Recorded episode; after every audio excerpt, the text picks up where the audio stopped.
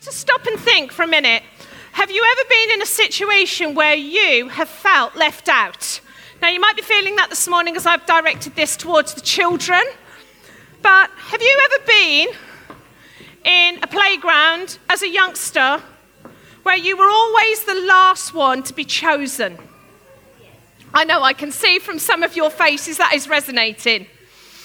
Okay? Or where other people have been invited to something and you think, well, my invitation must have got lost in the post because everybody else seems to know what's going on, but I'm not quite sure. Well, for that child in the playground, the feeling of not being accepted can stay with you for a very long time, as I can see from some of your faces this morning. I spend my life as a teacher sorting out where children feel rejected, neglected, left out, because I know the importance of dealing with this as a child, because as adults, we can carry it through our teen years into adult life. Today, I want us to look at identity and how this can be affected by whose perspective we're looking at our own identity with. So, do you have the right perspective for your own identity? When we started the Transform Life, Steve asked a question What would you say to someone if they said to you, Who are you? And my instant trigger in my head was, Well, I'm Michaela. Bit obvious, really. I then thought about the fact that I was mum to Nathan and Jacob and wife to Baldwin. Um, so something about my family connection. And then I always think of myself first as a teacher and then as a wife and a mum. Because, you know, that's just the way I've got it ordered in my head. It's what I do, it's who I am. And but that wasn't what Steve went on to say. He said, Oh, you might feel this. And it was just like, Oh, maybe I've got the question wrong. Oh, keep quiet. But actually, the more I've thought about this as we're going through the, the series in our groups, the more I've thought about the fact that it is about the name that we call ourselves and what others call us. It's about our family connections and it's about the role and the purpose and the job that we do. And so I'm just going to take a little bit of time on each of those with hopefully some help from some people down here and here. Does anybody know the meaning of their name? Does anybody know what their name means? Abby. Father's joy. Father's joy, like that one. Karen. Sorry? Ice Queen. Ice Queen. Can we just take the Queen? Okay. Anybody else know? Heather. Highland Shrub. I'm not talking to you for a minute because I know what yours and I'm, yours is part of what I'm saying, so forget that. I've looked up some to help me.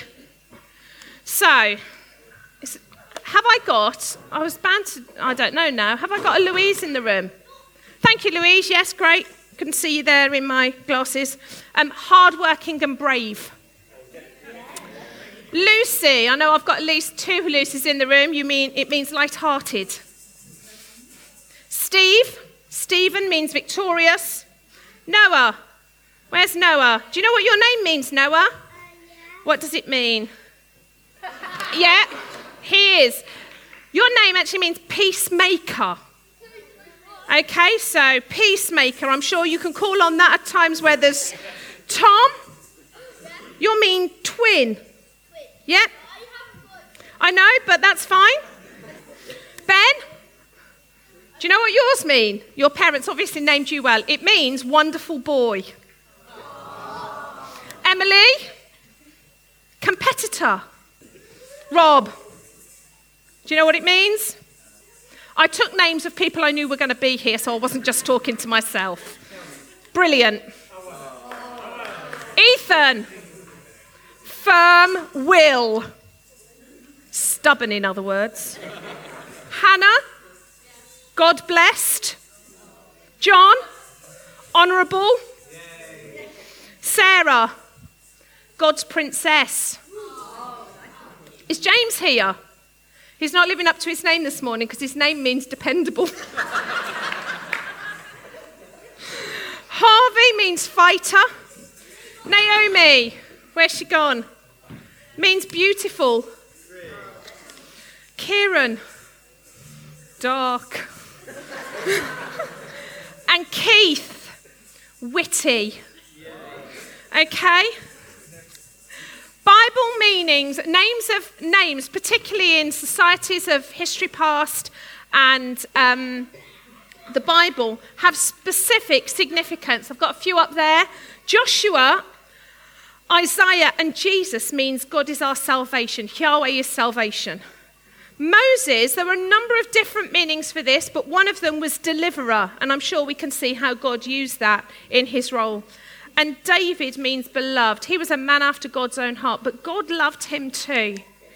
And Isaac means he will laugh and rejoice. Now, I looked at my own family's names. Baldwin, for those of you that are not familiar, he's in the PA booth at the back, he's my husband, and it means brave friend.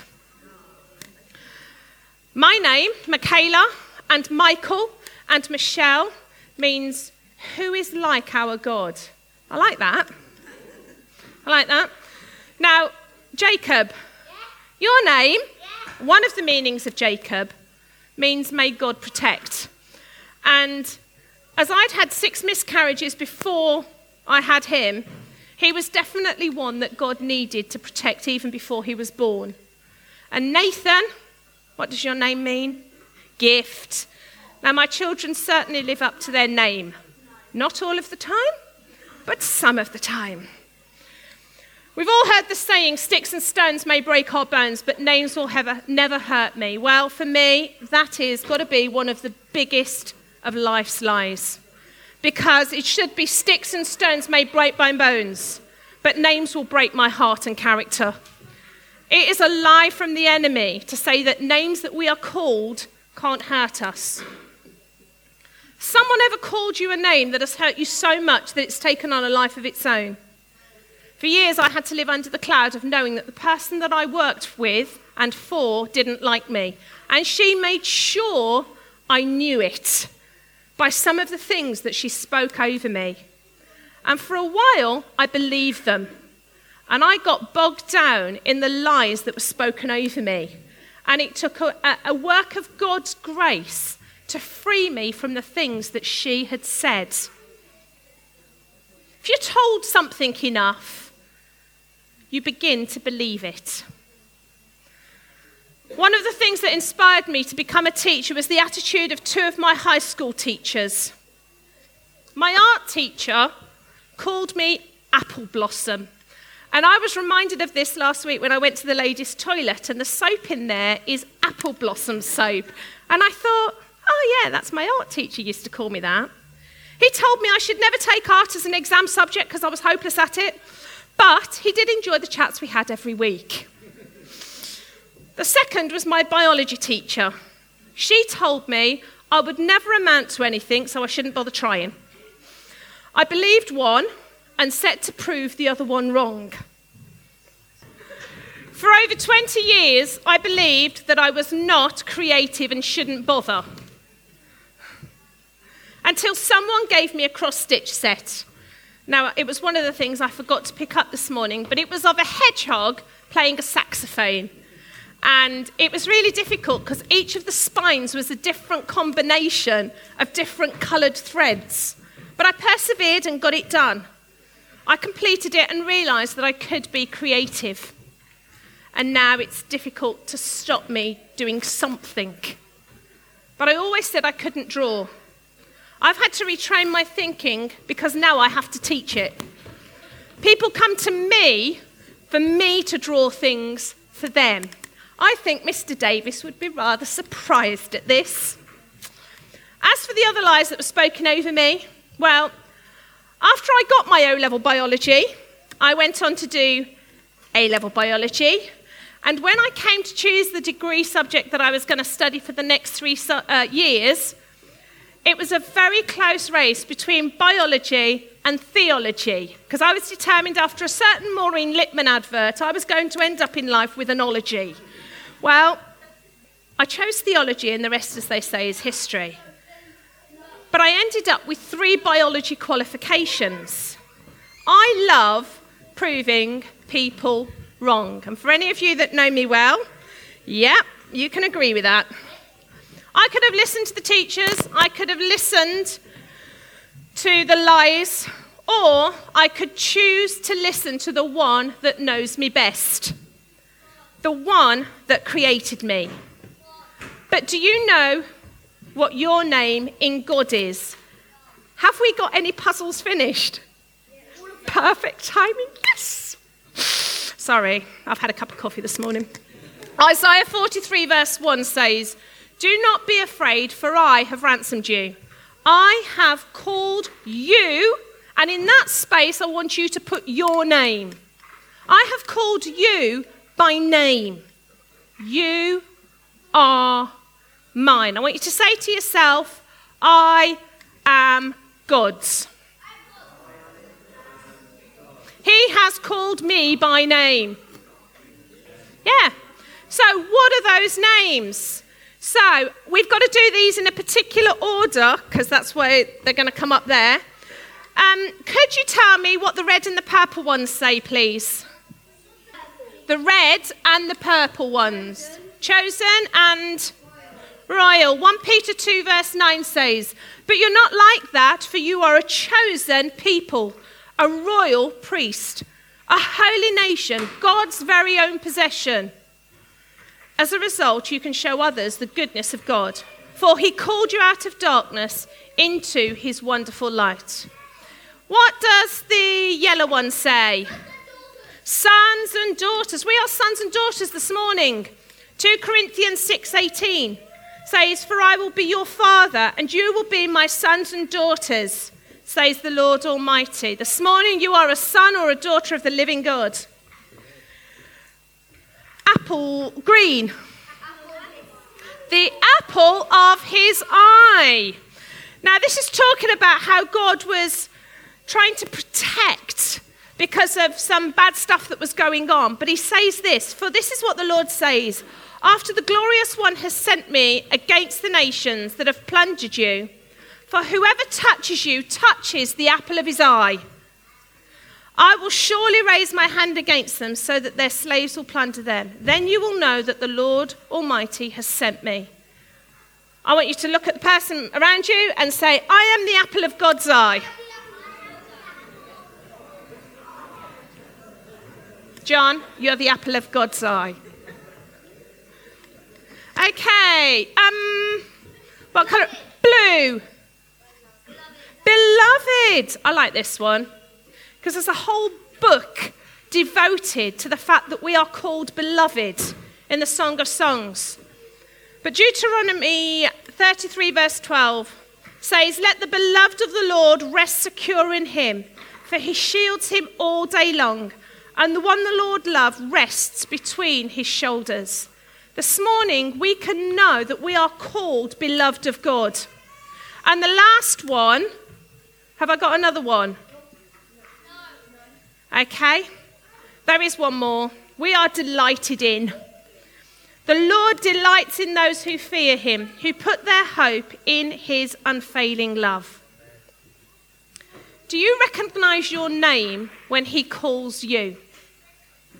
Do you hear these names and know that God is calling you. In the school where I teach, we have an abundance of Lauras and Gemmas. In fact, out of a staff of 50, 10 are either Laura or Gemma. And so when their name is called, nobody answers. Because, well, it's not going to be me, it's going to be one of the others that somebody's calling. Unfortunately, I think, when Michaela's called, everybody knows because there's only one of me. I am in no doubt that it is me that is being spoken to because I'm the only one. I am someone. It took me years to be able to stand here, to be able to say to you, I am someone because I am someone in God.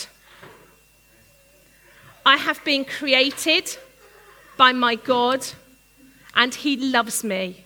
I am the apple of His eye. I am cherished. I am delighted in. I am blessed. I am his daughter. As well as being called by name, we have family in high places. The God that looks on you has called you beloved. He is the creator of the universe. So, because of my Father in heaven, I have some pretty fabulous family connections. Not that one. I am the daughter of a king. I'm redeemed and brought out of slavery. Next. Galatians 3:13 says Christ redeemed us from the curse of the law by becoming the curse for us. We are heirs of the kingdom. Now if we're children then we're heirs, heirs of God, co-heirs with Christ. And indeed if we share in his sufferings in order that we may also share in his glory. And we've sung it this morning we're no longer slaves, but God's child. Galatians 4 7. You are no longer a slave, but God's child. Since you are his child, he has made you an heir. Last week, Kieran spoke from the Transformed Life series and talked about the fact that we're adopted. We can call God Abba Father. I'm loving it. Can I have a look? Can I have a look at your umbrella? Can I have a look? I know. Do you know, I'm just seeing this.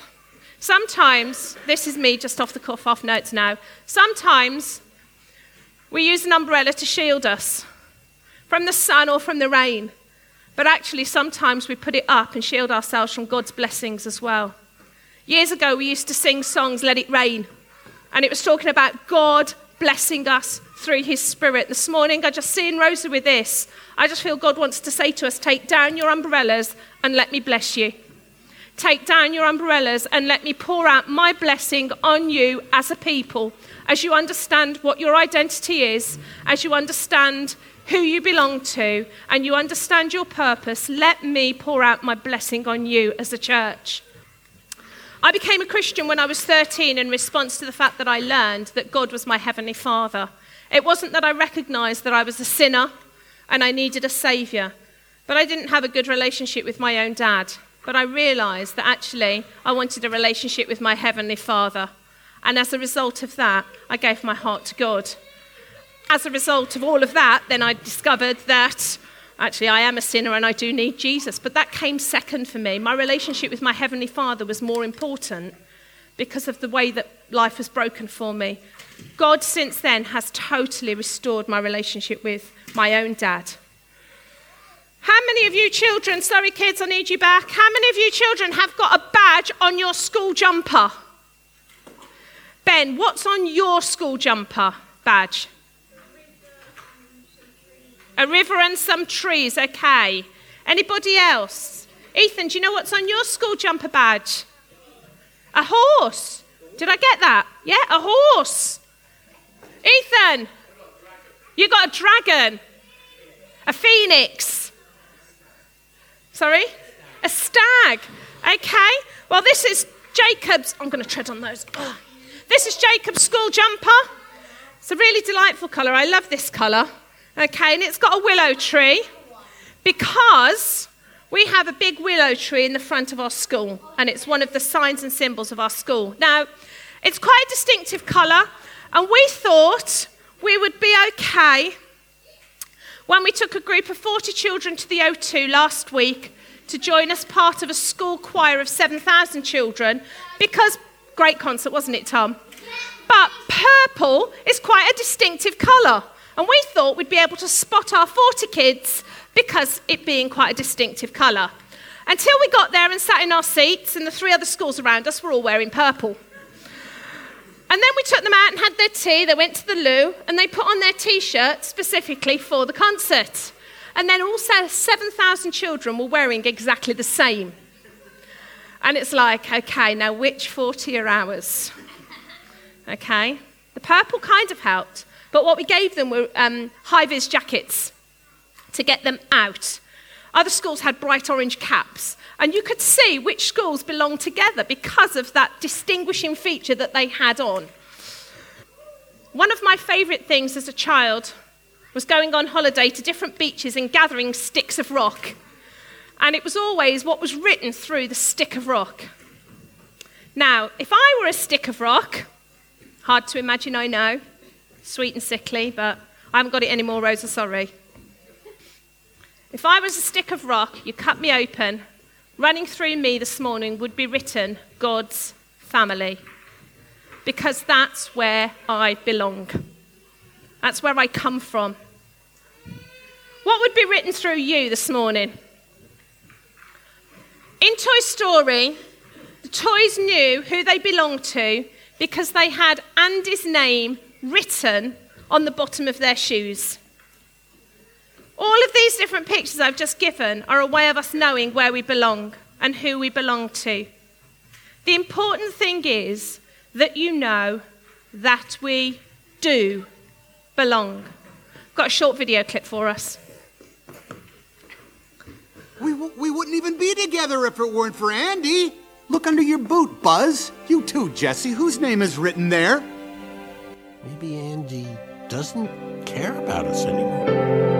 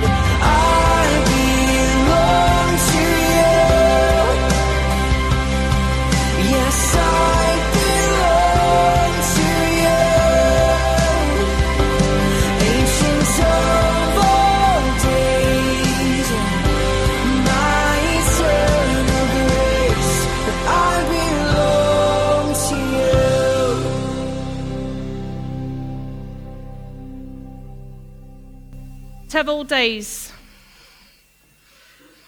Eternal grace. We belong to Him this morning.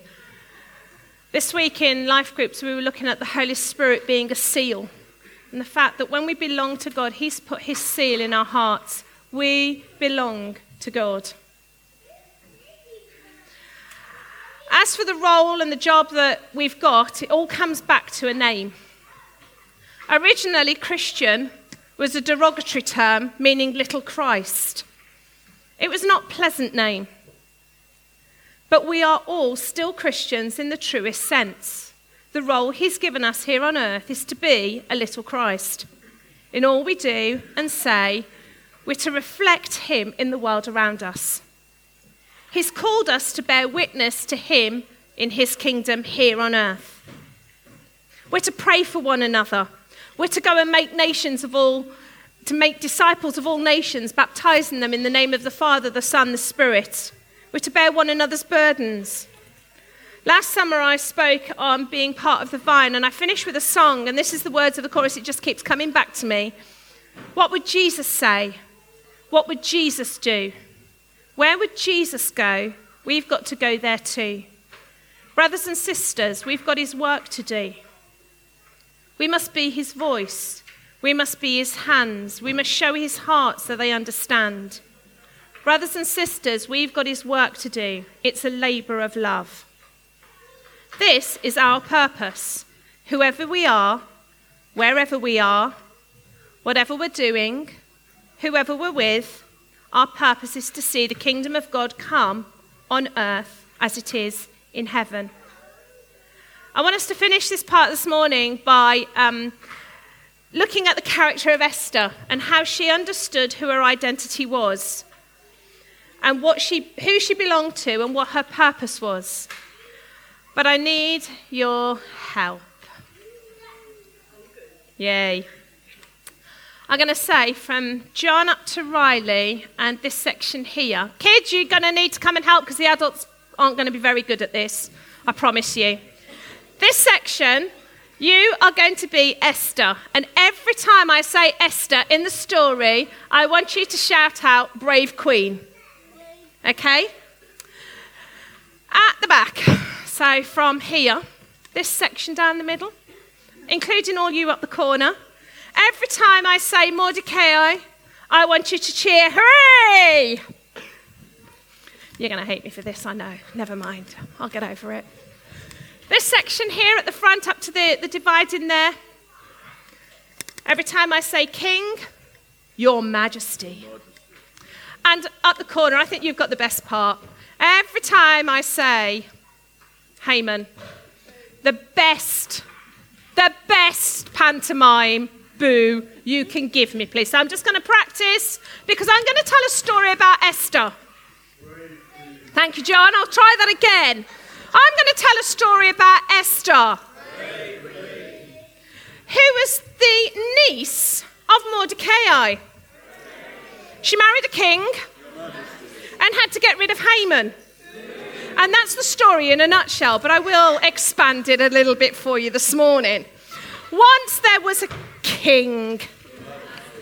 He needed to find himself a new wife, as his old wife made him very cross. Esther went to the palace.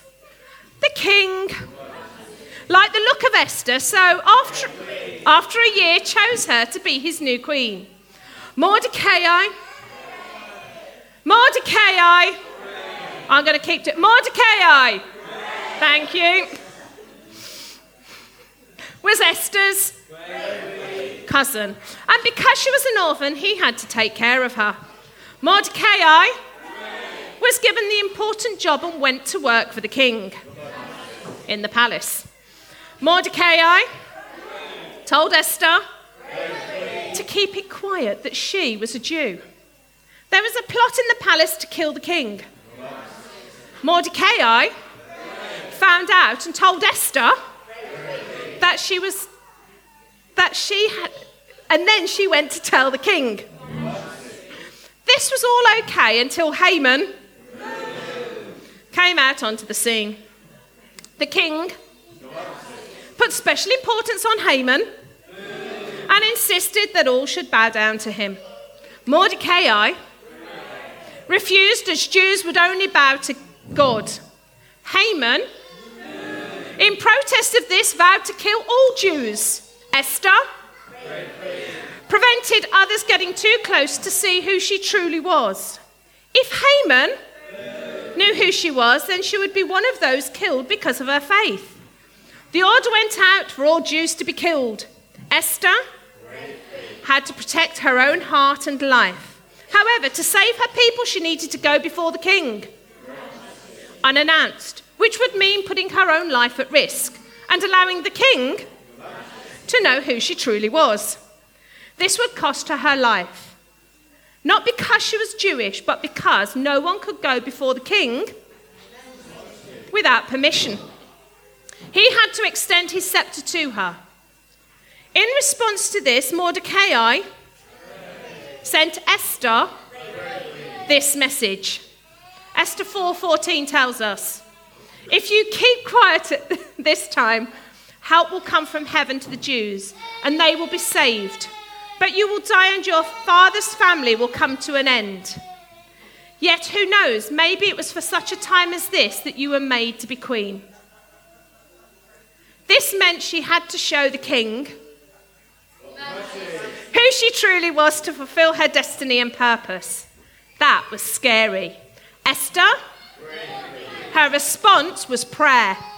After she prayed, Esther invited the king and Haman to eat with her whilst Mordecai was praying. Eventually, she got up the nerve to tell the king what Haman had planned to do. Eventually, the king punished Haman for trying to kill Esther and Mordecai. And instead, Haman was killed. God used. God used Esther because she was the queen to save a group of people she belonged to, the Jews. There was no one else at this time in her position that could do what she had to do. Now, give yourselves a clap if you managed to keep up. How often are we in difficult situations where we think, rethink, and overthink the situation instead of bringing it to God first?